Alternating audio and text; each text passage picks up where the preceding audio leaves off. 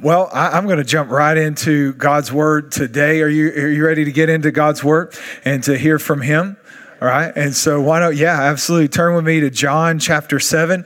And while you're turning, let me go ahead and welcome all those who are watching online. If you're watching online today, we say welcome in. We're so glad that you're partaking and participating with us and just pray God's best for you wherever you are. Can we welcome those watching online? We, we, um, we get some pretty cool pretty cool stories. And so i always want to make sure everybody's a part today. And um, i will say this i hear from a lot of people like hey pastor i was out on the road traveling but i decided to live stream. And what i would say is just listen to the sound. if you're driving, don't watch the video. That's all I'm saying. That's we're not responsible for that at, at all.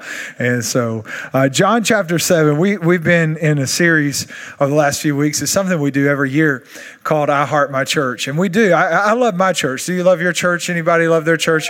I, I think you should love your church, and and we believe that church should be enjoyed and not endured, and and we believe that church shouldn't just be a ritualistic kind of religious thing that we do every week, but it should be life giving. It should be exciting. It should be life transforming. And so we, we don't show up on a weekend because it's like Sunday and it's church day. We're like, no, it's Sunday. It's fun day. We get to go to church. We get to go into the presence of God. We get to be changed and transformed by Him. We get to hear from His word. We get to be empowered by His Spirit. We get to be even sometimes challenged in our soul and to follow Him in new ways and trust Him in new ways. And that, that this is what, what we want to do is exciting it's fun. And, and no, our church isn't perfect because it's full of people.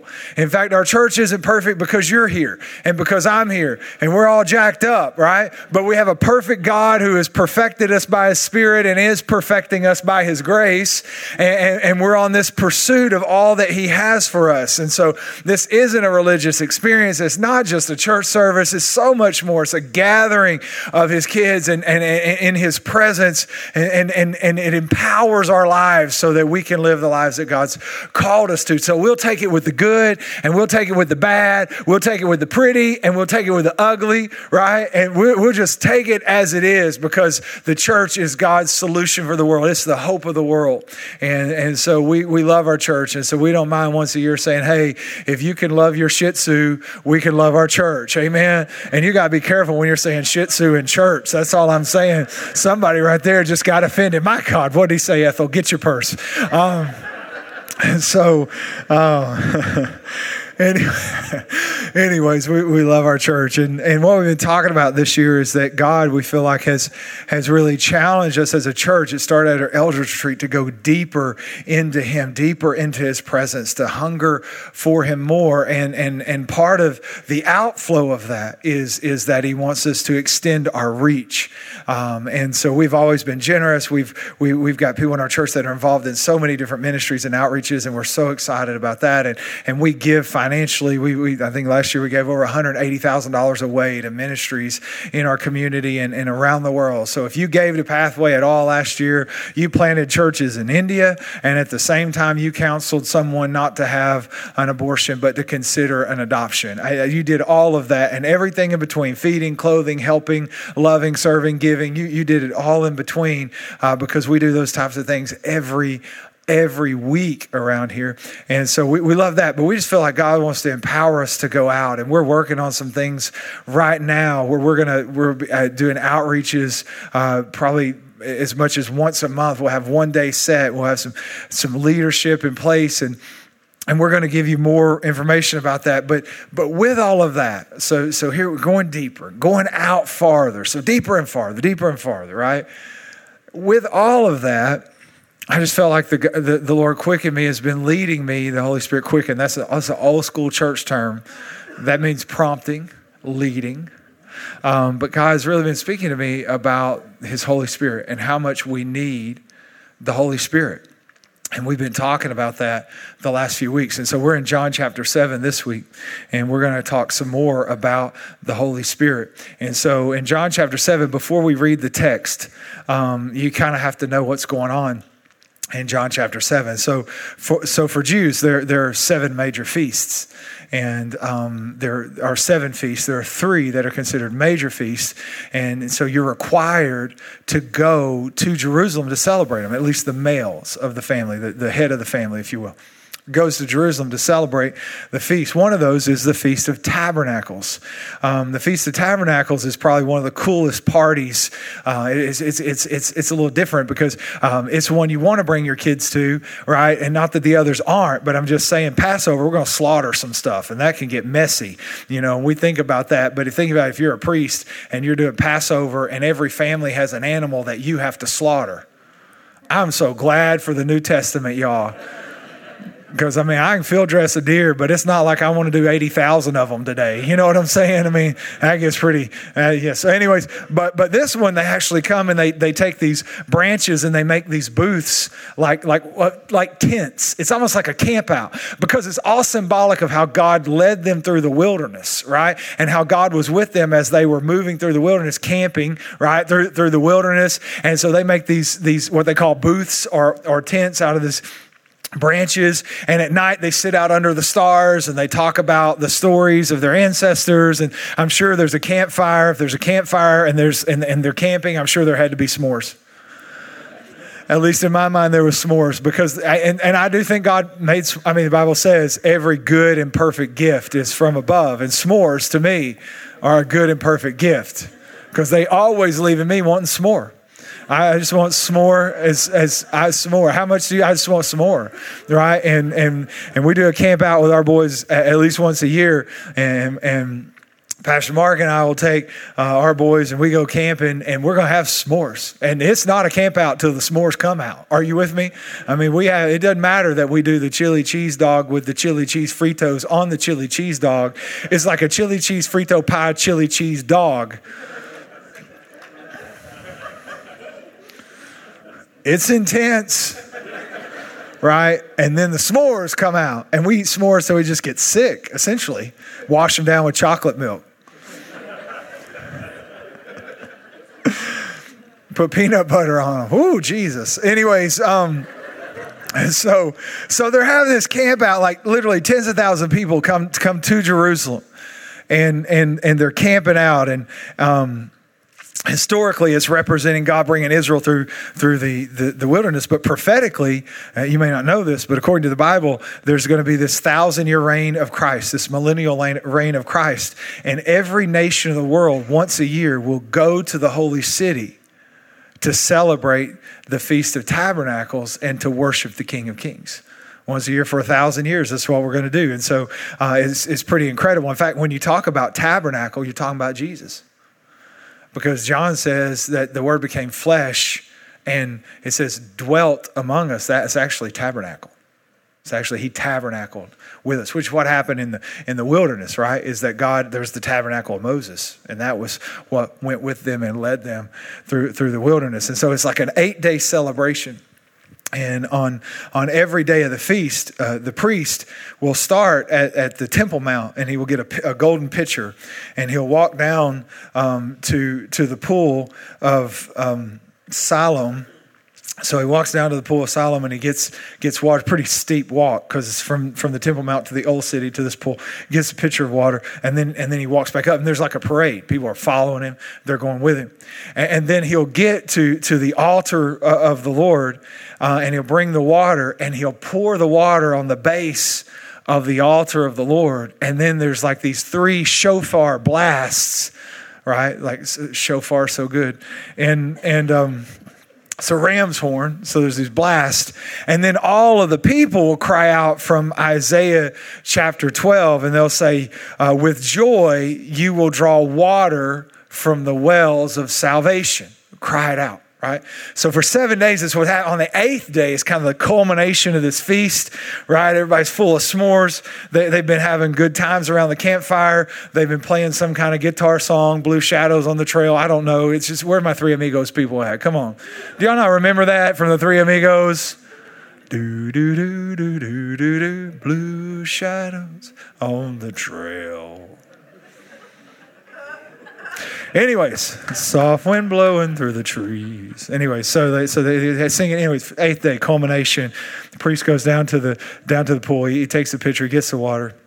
He brings it back up. But this time, he circles the altar.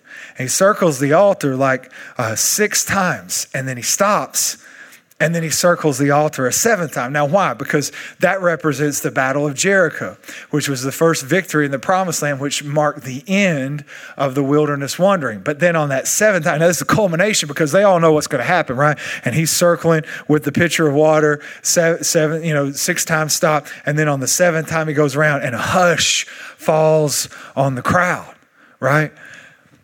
And then, and then he pours the water on the altar. And then the shofar blasts. And then the people all cry out with joy. We will draw uh, water from the wells of salvation. it's pretty, pretty intense what's going on. But with that kind of understanding, right, of this, this is how this is celebrated. Now I want to read what Jesus did in the midst of this, what he said, uh, because I think it, it gives a lot of context and a lot of understanding. So, John 7, verse 37 it says this on the last day, it says the eighth day, on the last and greatest day of the festival, Jesus stood and said in a loud voice, check this out. Now, here's what I think happened.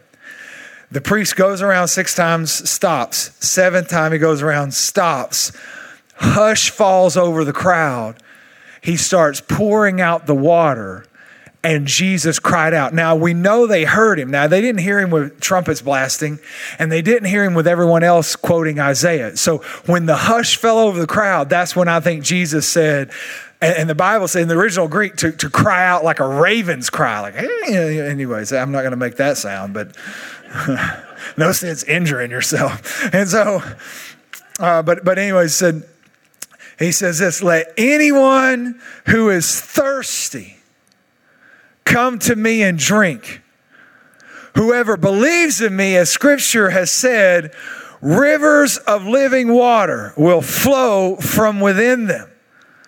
And what he mean by this? Well, thankfully, John tells us by this he meant the Spirit or the Holy Spirit, whom those who believed in him were later to receive.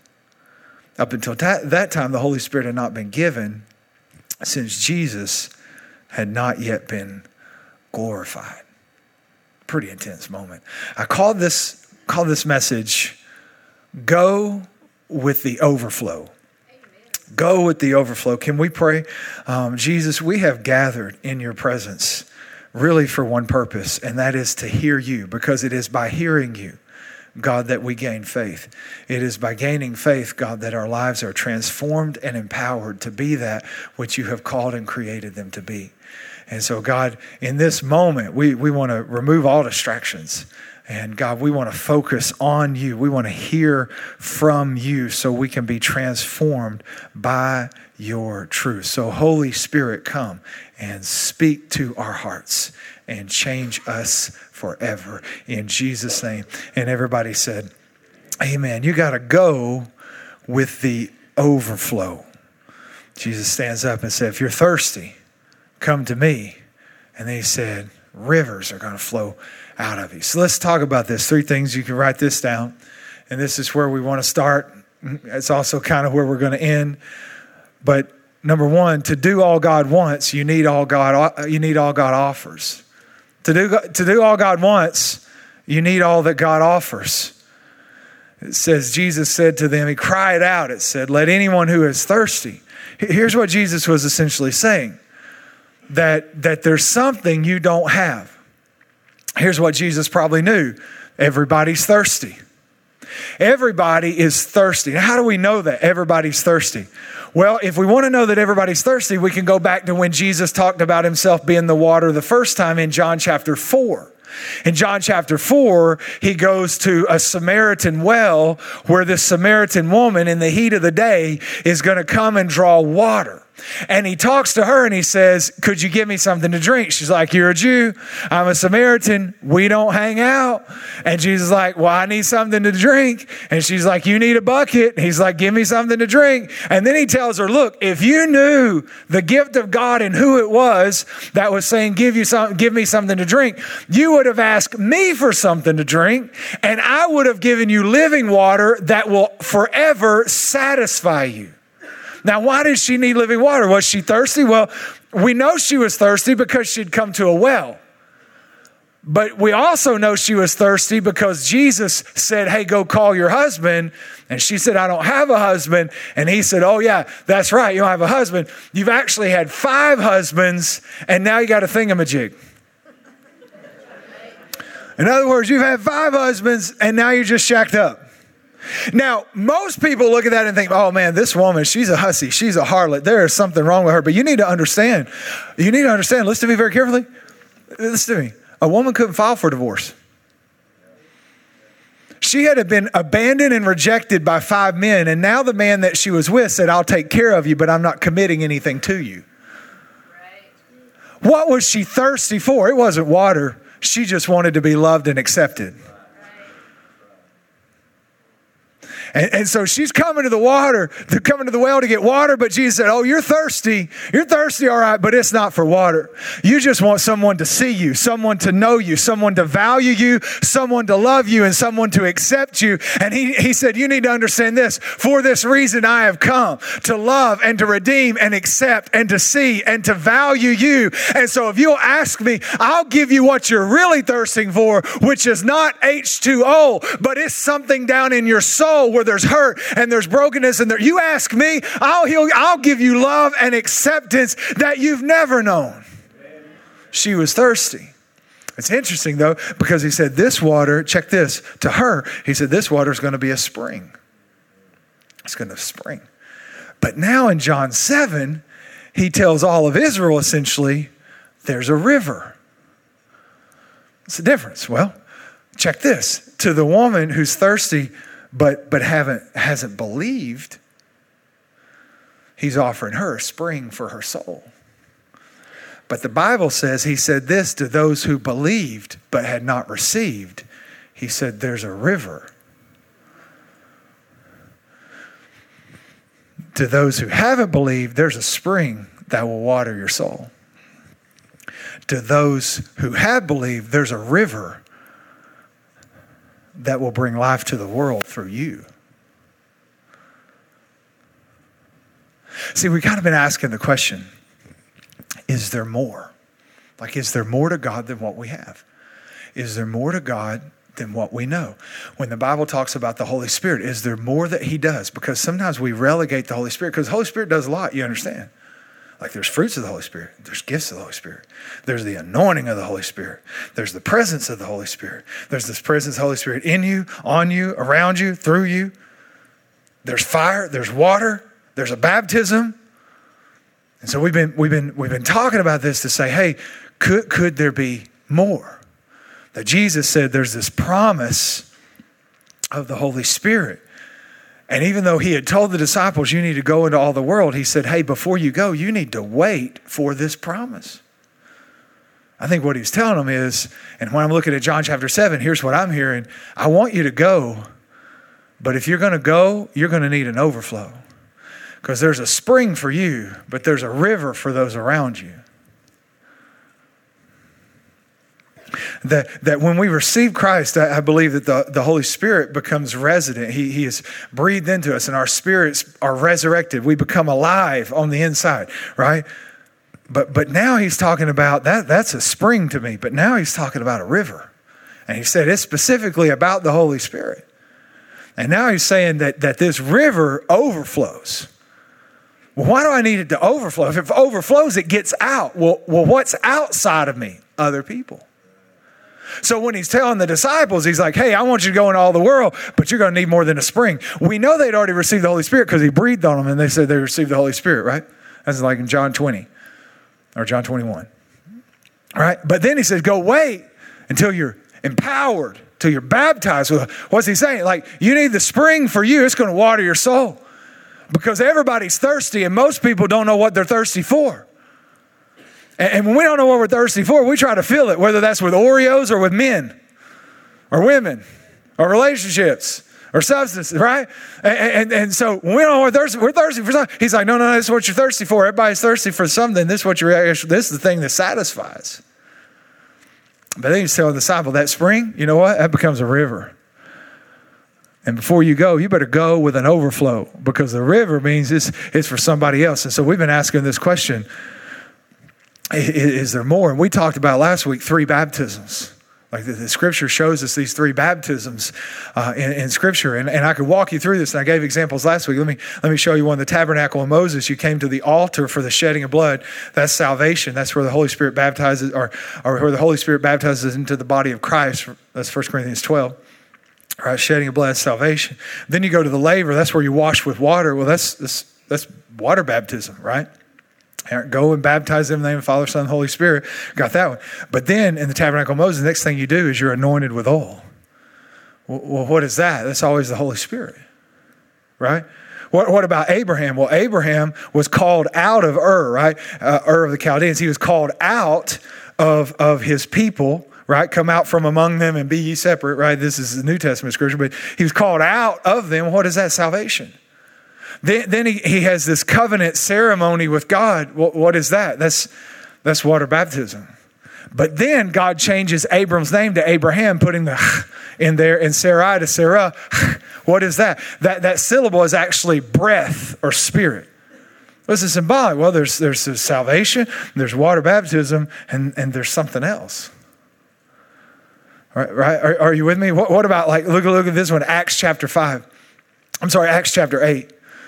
Acts chapter 8, this is, this is when the Holy Spirit comes to yet another group of people. Acts chapter 8, verse 5, it says, Philip went down to the city of Samaria and proclaimed to them the Christ. And the crowds with one accord paid attention to what was being said by Philip when they heard him and saw the signs that he did. Verse 12, but then they believed. It says, but when they believed, I'm sorry, when they believed Philip as he preached, the good news about the kingdom of God in the name of Jesus Christ. Check this. They were baptized, both men and women. So, so what do we have? They believed. What we call that? Salvation. Now they've been baptized because they believe. What do we call that? Water baptism, right? By the way, I'm reading this from your Bible. I don't have a special version. Right? This, this is the NIV. No, this is the ESV, but still, I didn't write it. All right. They were baptized by men and women. Look at verse 14. Now, when the apostles at Jerusalem heard that Samaria had received the word of God, they sent to them Peter and John. Look at verse 15, who came down and prayed for them. Now, why did they come down and pray for them?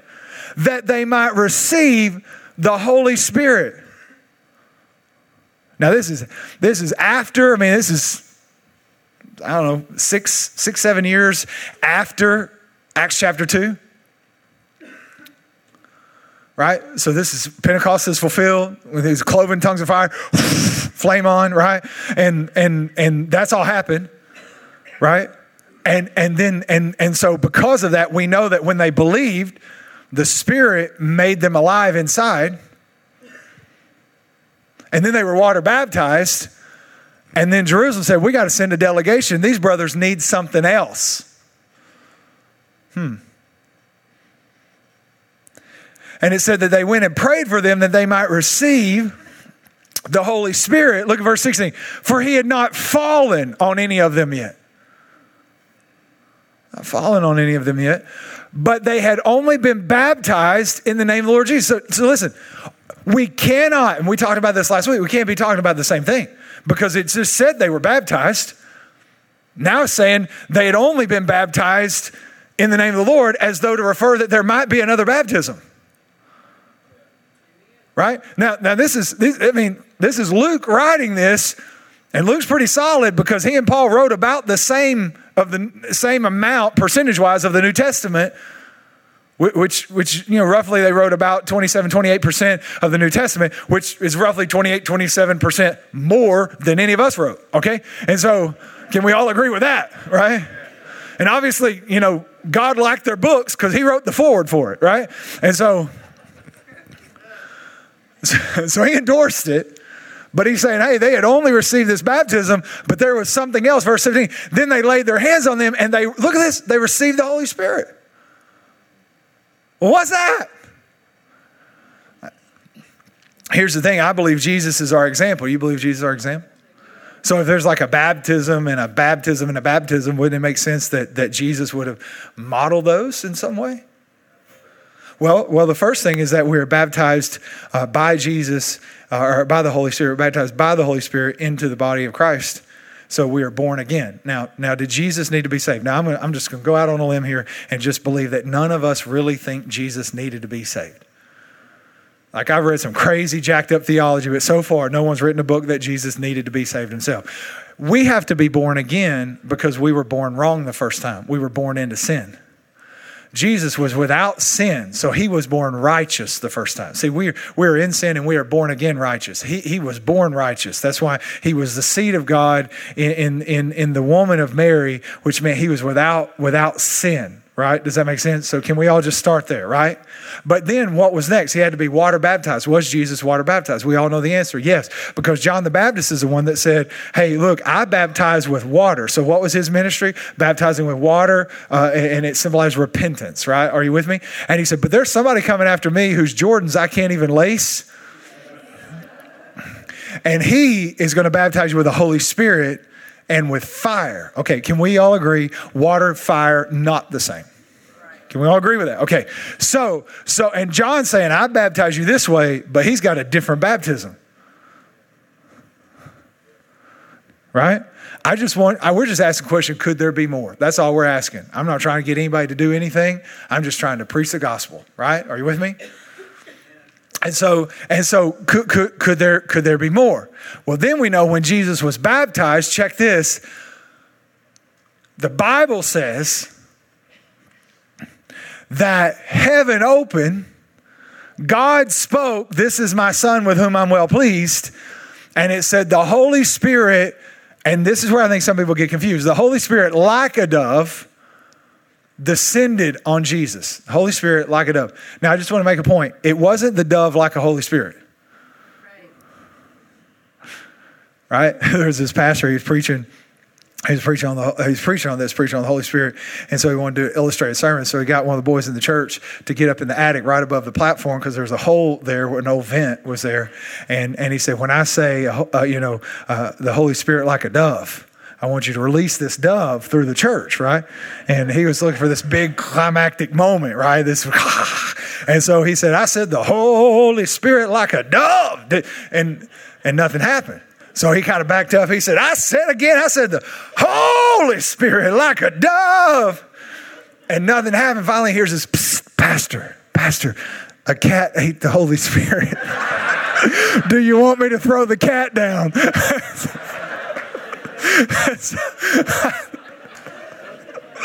things pastors do. We're crazy sometimes, but things. that would have been awesome. The Holy Spirit like a dove and a cat fall out. What do you do? What do you do with that? That's the devil. No, anyways, I'm sorry. If you're a cat person, I didn't mean that. So, but we know Jesus baptized. But then it said the Holy Spirit like a dove is a simile. Um, and so it's, it's, it's a comparison. It's given us, giving us something to, to, to, to compare it to, to a picture like this, right? So, what is it saying? The Holy Spirit descended on Jesus. And in fact, one scripture says, the one you see the Holy Spirit descend on and remain on, that's the Messiah. And this marks something new because in the Old Testament, the Holy Spirit would come upon people, like, and the Holy Spirit came upon Samson, and the Holy Spirit came upon King Saul, and he prophesied, right? And and but now the Holy Spirit came, comes upon Jesus and and remains which is a picture for us that that now there's somewhere the holy spirit comes upon us his anointing his power upon us and it stays with us by the grace of god. And so so here you have jesus he's water baptized but to me it looks like he, he was baptized the holy spirit came upon him. Remember remember what the, the, the apostle said in, in um, acts chapter 8 we just read it it said, it said the holy spirit had not fallen on them but yet the holy spirit fell on jesus are you with me? And so we're just asking the question. Um, Dwight L. Moody was probably one of the greatest evangelists of the late 1800s. And in fact, we still know of him today. There's Moody Bible Institute. I think he started several uh, Bible schools to teach people. Crazy enough, he only had like a fifth grade education, um, but, but he was just so empowered by the Spirit. But he, he was a businessman, had some success, and then became an evangelist. And as an evangelist, he, he, at, at the beginning of his ministry, no one knew who he was, and he wasn't very successful and he was actually preaching meetings in this one church, and there were these two ladies. And they came and talked to him and they said, We've been praying for you that you would receive the baptism with the Holy Spirit. And and he asked them what that was. And they started explaining what they believed. And he said well don't pray for me pray with me. And they began to pray with him. And he began to ask god for uh, if there's another baptism that he wanted it. Until finally one day he's walking down the street and the holy spirit comes upon him. And he went into a friend's house said i need to borrow a room. Went in the room locked the door. And the holy spirit just baptized him with with his presence. So much so that this is what he wrote in his journal. He said he said i was overwhelmed with the Holy Spirit filling my soul with such love and joy that at last I had to ask God to withhold his hand lest I die on the spot from the very joy. Now, here's what's crazy his ministry after that looked completely different. At one tour in, in, in England, he preached to two and a half million people. In fact, one of his critics says, I suppose that Dwight L. Moody at this point has emptied hell of one million souls here's what here's what he said because after this experience his ministry changed and people were getting saved and he was preaching to, to literally millions of people whereas before no one really knew who he was. Now he, he someone asked him what, what's the secret? What did you change? Here's what he said. The sermons were no different. I didn't present any new truths yet hundreds were converted. And he said, For that reason, I would not be placed back where I was before the blessed experience I had with the Holy Spirit. It's awesome, isn't it? And so, so here's what we have to realize is that if we want to do all God wants, we probably need all He offers. Right here, here's the second thing. According to Jesus in this text, the goal wasn't to be a reservoir, but to be a river. It wasn't supposed, we weren't, we weren't called to be reservoirs where just the Holy Spirit is in us, but we're, we're called to go with an overflow. Like, like this is the power that is released through our lives. It's one thing to have power in you, it's another thing to have power flowing through you. And, and he didn't call us to be, it's kind of like someone said, well, what's the difference between salvation and, and what you think Jesus is talking about in John 7, like this other baptism, this being full of the Holy Spirit? And what I say, well, if I took a glass of water and I just poured a little water in it, maybe it's half full, I'd say, man, that's salvation, man. The, the water, you've, you've got water in you, right? It's good. It's, it's good, good for what ails you. It's good for what you thirst for. It's great. But if I took a pitcher and started pouring water into that glass till it overflowed on every side, I'd say now the water in you can start affecting the world around you. Right? And so we're called to be a, river, not, not, not a reservoir. Rivers, rivers are powerful. How, how powerful are they? Well, the Amazon River, which is the largest river in the world, and it actually it actually accounts for for um, one fifth of the world's complete river flow. And that's pretty intense. That it's it's like you put all the other rivers together and, it, all the rivers of the world together, and just that one equals one fifth of all of them. It's, it's pretty pretty intense. It's so big that the bridges can't cross it.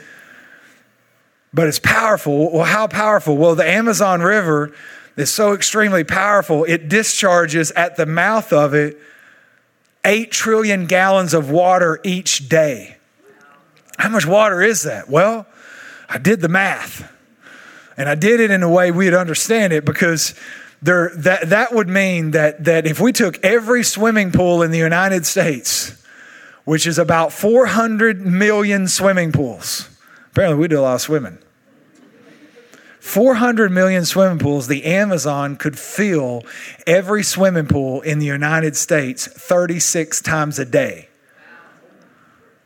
Rivers are powerful. I remember during the floods um, earlier or, or, late last year, I remember during the floods, uh, I was watching the news and it showed this river that got outside of its banks and it was just flowing and it took out a whole bridge as though it were nothing. R- rivers are, are powerful. And, so I think what Jesus is saying here is, is like, I'm not looking, like, like, like for you to do what I've called you to do. The, the, my plan for you is not just to be a reservoir, not just to have the Spirit, but to be a river, a conduit of the Spirit. That, that I want him to flow through. So, what does it look like? What does it look like when the, the Holy Spirit is, is flowing through us? What does it look like when, when we're a river? Well, it looks like number one, we overflow with boldness. We see this in Acts chapter 2. We see it in Acts chapter 4. They were filled the Holy like like the disciples are in a room and they're like they got death threats like stop preaching the gospel, you're going to prison, we're going to kill you whatever. And they're like what do we do? They pray and the Bible says when they prayed the place was shaken and they were filled with the Holy Spirit. And what did that overflow of the Holy Spirit look like? They went out and proclaimed the word of God with boldness.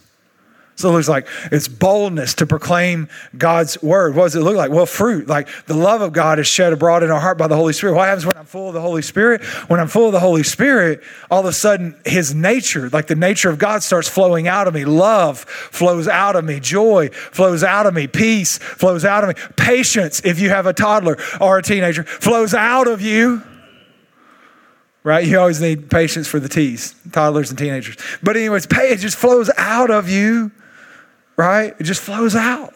It over overflows you. But also, the Bible says there's some supernatural abilities, we would call them gifts, that can flow out of us.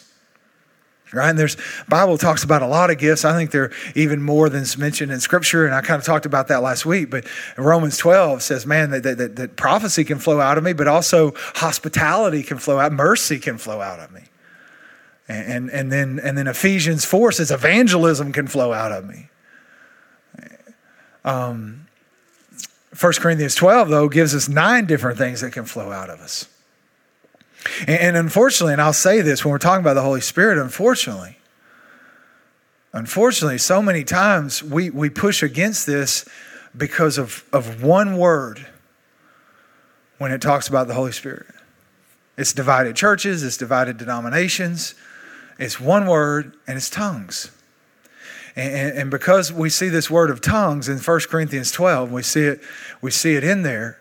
All of a sudden, we're like, well, we don't want that anymore. That's because we don't we don't understand it, right?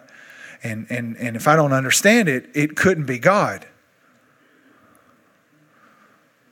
I'm wondering, I'm wondering if we tell God that He can only move in ways that we understand. See, you don't have a problem not understanding how God sent you the money.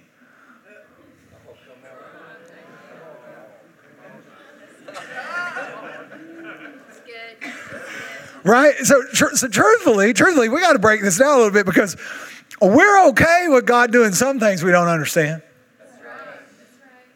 And like, I don't understand how God did that miracle. I don't understand how He turned water into wine. I don't understand how He healed my back. I, I don't understand. But you know what? I'm not, I'm not down with this tongues thing. I don't understand it. When we start telling God He can only move in ways that we understand, we have limited the infinite to the finite. We've made ourselves God and asked Him to serve us. So I, I think with anything with God, you're going to have to be okay with mystery. Because Paul actually tells us right now, you can only know in part. That's what he actually said in 1 Corinthians 13. He said, Hey, right now we only know in part, and these gifts only work in part. He said, I only prophesy in part. But he said, When we behold Jesus face to face at his second coming, we'll know everything in, in full. And then he said, Then we won't need the gifts anymore, right? I don't have to prophesy about Jesus when I'm looking at him. Like, hey, that's who I was talking about right here, guys. That's the guy right there. He's a man. Are, are you with me? And so we have to be okay. And, and I hate the fact that because of fear or anxiety or because of even well intentioned people who, who maybe, maybe led us to believe certain things or, or, or bad experiences that we had, I, I would hate for us to throw out this idea of being a river that could actually impact the world around us because we don't understand what tongues are. And because we're scared of them, because we don't understand it. And here's why I like, I'll just say this again later, but I'll say now. If you, if you don't want to speak in tongues, you don't have to worry about it happening. Right? I'm going to free you up. And here's the thing at our church, no one's ever going to try to make you speak in tongues. We don't do that kind of stuff here. No one's going to hand you a, ta- a, tambourine or a streamer, right? Or set your hair on fire or a snake. I mean, we're not going to do stupid stuff. But if God has promised us something and, and Jesus is telling us something and He's telling us we need it and He's telling us it's a gift and He's telling us that we want to have it, then we want to explore that a little bit, don't we?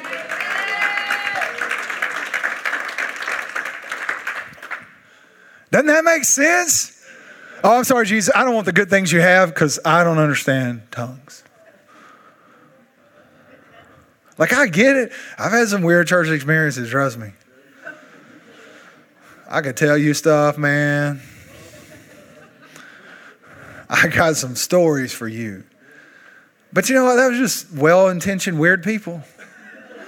I mean, it was. I mean, they, they love the Lord. They were so well intentioned. They just a little bit off in some ways. But I'm not going to throw God out because I ran into a weird person. And I'm not going to call the Holy Spirit weird because I met a weird person that told me they had the Holy Spirit. I met some weird people with Corvettes. I'd still drive one.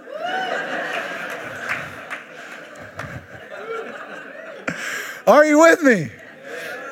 And so I, I want to bring just for a second, just some clarity, as much clarity as I can, because I, I, I, can't, I, again, we know in part. I can't explain everything, right? I, can, I can explain that I don't want to tell God how he can move in my life. I want to tell God that he is allowed to move in my life.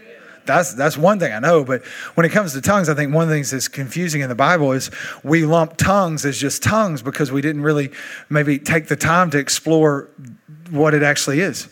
And, and when we start exploring what it actually is, we actually find three different distinctions in tongues in the Bible, in Scripture. And I'll show you really quickly. In Acts chapter 2, we all know these cloven tongues of fire, flame on, right? These cloven tongues of fire, the rushing wind. And the Bible says that, the, that they, they spoke in other languages, right? But, but here's the caveat Acts chapter 2 11 says that, that the people heard them speaking in their own languages about the wonderful things God has done. In other words, um, in other words, they were speaking to them an unknown language, but these guys over here were like, oh, we know what that means. Man, you're telling us you're preaching the gospel in our own language right? And, and, so to me, we see this in the Bible. In fact, this still happens some on, on the mission field ironically. It's, it's, there's still stories of this, not, not that you go control it, but God does something by his grace. And, and all this was is it was tongues, but it was a sign for those who didn't believe that these unlearned people that didn't know their languages could actually preach the gospel in their native language. We, we had this happen one time in a prayer meeting I was at. Um, it was it was like crazy, okay? And guys, you know, like I don't like weird stuff. I'm strange, but I don't like weird stuff. I don't like freaky stuff. I'm like, let's just let's like simple, not crazy, right? And and but we're in a prayer meeting, and all of a sudden this lady starts speaking in tongues. Well, I I, I understood what was going on. It didn't necessarily freak me out. It was in a prayer meeting, and and and then when it was over, um, the the person leading the prayer meeting said, "Hey, uh, is there anyone that would have an interpretation of this?" And this guy in the back said, I don't need an interpretation. He was from Africa. I, I, I won't say which country because I can't remember exactly. But, but he, he stood up and he said, I, I don't need interpretation. I know what she, she said because it was in my native language. And God just answered everything I was asking him about before I go back to my country. Now, you don't make that stuff up, man. Because that lady didn't know whatever his language was. She knew two languages East Texan and American right? So, but but that's kind of what happened on on the day of Pentecost. Then. Um, then there's what we call the gift of tongues, which we see in 1 Corinthians chapter 12 right? And and the gift of tongues for it to benefit the church has to be interpreted, and then it works like prophecy. It brings exhortation.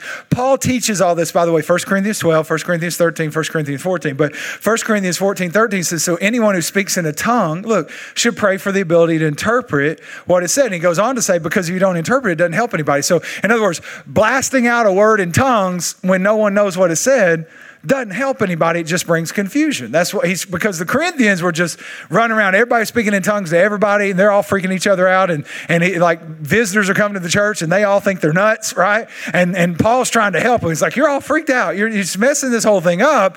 Like, and that's why Paul said, he said it, it would be better in the assembly to speak one word with understanding than thousands of words in tongues. But at the same time, Paul, and can we all agree that Paul's solid on his theology, that he is a good source since he wrote about, you know, for the New Testament more than us? He said, I thank God that I speak in tongues more than all of you. Maybe that was the secret to his ministry. Just a thought. But he's telling him, he's like, when you come together, that's not the time for everybody to start acting out like that. That's going to create confusion. People are going to think you're crazy, right? He's like, hey, if someone's going to speak a tongue in an assembly, they need to sit and say, okay, do I have the interpretation of this, right? And so he is bring, he's just bringing order. He's an apostle. He's bringing order. But so there's that's the gift of tongues that has to be accompanied with the gift of the interpretation of tongues. And then the last one he talks about, this is Paul again, it's a prayer language. What we would call a prayer language, where what Paul said to the Romans, he said, When I don't know what to pray, that the Spirit of God actually prays through me, and I don't even understand the sounds of it. And you say, Well, how is that possible? I don't know. Ask God. But 1 Corinthians 14 says, This is Paul again. He said, If I pray in tongues, my spirit is praying, but I don't really even understand what I'm saying. Now, just I want you to understand what Paul just said. I don't understand it. But he also said, I pray in tongues more than all of you. So Paul was okay pressing into something he didn't understand. I just want you to note that, right? And so he said, said My understanding, I don't understand what I'm saying. So he said, Well, what am I going to do? This is verse 15. He said, Well, then what do I do? Well, I'll just pray in the Spirit. I'm not going to stop. He's like, I'll pray in the Spirit and I'll also pray in words I understand. And he said this I'll get all happy and I'll sing in the Spirit and also sing with words I understand. And so, what's he talking about? He's talking about a language that he had that was a prayer language that he would communicate with God. Now, why, why is that important? Because could you imagine just what he said? When I don't know what to pray, the Holy Spirit can actually pray with me and through me the perfect will of God for the situation. Now, how helpful would that be in your life that the next time you didn't know what God's will was and you didn't know how to pray and you didn't know what to pray, that the Holy Spirit would come be your prayer partner and pray in and with you and through you the perfect will of God? How helpful would that be? Uh, to me, it'd be, it'd be very helpful. And, and that's what Paul's, Paul's talking about. Uh, the, the last thing is this it says, uh, uh, Jesus can make every person a, a river, but only if they want to be. And you understand, Paul said this to the Corinthians. He said, he said, Look, the spirit of a prophet, you need to understand when he says prophet, that to him is the, the most important or the highest gift. And so he's including all gifts in that. So he's saying, whoever has the gift of the Spirit, that spiritual gift, is subject to the person it's operating through. The Spirit of the prophet subject to the prophet. So what he's saying is, God's never going to force you to do something. You're going to have to allow God to use you right? God, like you're not you're not going to have to worry about God taking over and making you do crazy things. That that God doesn't He doesn't operate that way, right? And, and Paul told us, by the way, he he said he said in this this first thing, if you if you if you want a river to flow through, is you have to desire a river to flow through. You have desire. Jesus said, "Come, come on if you're thirsty. Come on if you want this. Come on if you believe." You, you have to desire it. And Paul actually tells us this, 1 Corinthians 14. He said, desire. He says very clearly, desire spiritual gifts. Now, he said, be filled with the Spirit. He didn't say if you wanted to. He just said, you need this. Because he's trying to straighten out the Corinthians. But so that was Ephesians, be filled with the Spirit. Um, Ephesians 5.18, he said, be filled with the Spirit. Not, it's like not even optional. That's what Jesus, he didn't give his disciples an option to go preach the gospel until they had waited. He said, no, you got to wait, then you go preach. You got to go with the overflow right? So Paul says, be filled with the Spirit, right? And, and this is what I want you to understand is that Paul talked so much about the power of the Holy Spirit, but, but he also talked about the nature of God. In fact, he stops right in his discourse about teaching on the Holy Spirit and he gets to 1 Corinthians uh, 13 and all of a sudden he busts out in this thing about love. And, and really what he was saying is an, an ounce of love is better than a pound of gift that, that, that the overflow of the Holy Spirit with the nature of God. So it's his nature and his power, his nature and his power. Are, are you with me? And so here's what Paul said you need to desire the gifts, though. Like love, it's good. You got to desire the gifts, that you're not going to be filled with something you don't want to be filled with. That's what I said. If, if you don't want to speak in tongues, you're like, I'm Pastor, you're not going to make it. I don't want to make it. It's not even my job to make it. It's not even what I'm trying to get you. I'm trying to get you to ask the question, is there more than what you have? I'm just trying to get you to explore is there more to this than what I know? And, and, and I'm not trying to make anybody do anything. I'm just trying to preach the gospel and say, I think there may be more than maybe what you know. And here's what I say if you're sitting back here, I don't want gifts and I don't want to do, you don't have to worry about because God's gonna, He's not going to make you do stuff. Neither is anybody at the church, right? And so, and so, um, so you have to desire it. Then you have to ask. This is what Jesus said, Luke 11. Now think about this. Luke 11, he said, I want you to ask, right? If, if you being evil know how to give good gifts to your children, how much more does your, your Heavenly Father know, give the Holy Spirit to those who ask? Give the Holy Spirit to those who ask. Now, here's what I'd like to point out that when we bring people into salvation, whether we're leading them into a prayer or confession or whatever, did anyone, if someone's leading you to Christ, did anyone tell you, now you need to pray, Lord, I ask for your Holy Spirit? No, we ask for forgiveness right? I ask for forgiveness. Forgive me my sin. Make me a new person. But Jesus said, No, no, I want you to ask for something else. I want you to ask for the Holy Spirit. Just a thought. But, but you have to ask. And the last thing is you just have to receive. You have to receive. Um, what, what does it take to receive? Well, it takes the surrender of your will to someone else's. If, if I wanted to give you that Corvette we were talking about, anybody want a Corvette? Free Corvette today at Pathway. Wouldn't that make the news? Um, all of a sudden, it's an Oprah moment. These are a few of my favorite things, and you get a car, and you get a car, and you get a car. No. Anyways, um, but but if if um, if I wanted to give you a Corvette, and I said, "Hey, I really want to give you this Corvette," you know what you'd have to do? You'd actually have to surrender your will to my will to receive it, because it's my will that is giving. Your will has to be set then to receive, which is subject to the giving. Does that make sense? In other words, I'm going to put my hand out with keys. You got to put your hand out in what? You have to open it, surrender. Are you with me? And, and, so when, when we want to be filled with the Spirit and we're asking God to fill us with the Spirit, what, well, we have to ask. We can't have anything we don't ask for, right?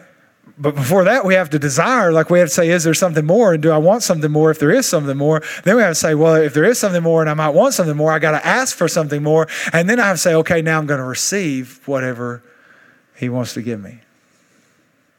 It's how we, it's how we receive. And, and so here's the thing Jesus is saying, hey, if you want to be a river, I can make you one. If you want God's Spirit to overflow your life so it can affect and influence uh, and impact the world around you, so that it can empower you and enable you, so that my nature and my power will flow through you, so that you can do what you're called to do. If you want that, you can have it. You can go with an overflow. But here's kind of what he told his disciples is make sure you overflow before you go. Make sure you over like go in all the world. Wait a second, but wait. Wait for the promise. After you have the promise, then go and be my witnesses. Overflow before you go, so you can go with an overflow. And it's the same promise he said, Peter said to you and your children, and as many as God will call to himself. And so what I'm saying is this is that I think there's something more, and I think for us to do all that God wants, we need all that God has. Amen. Are you with me? Can you give Jesus a praise?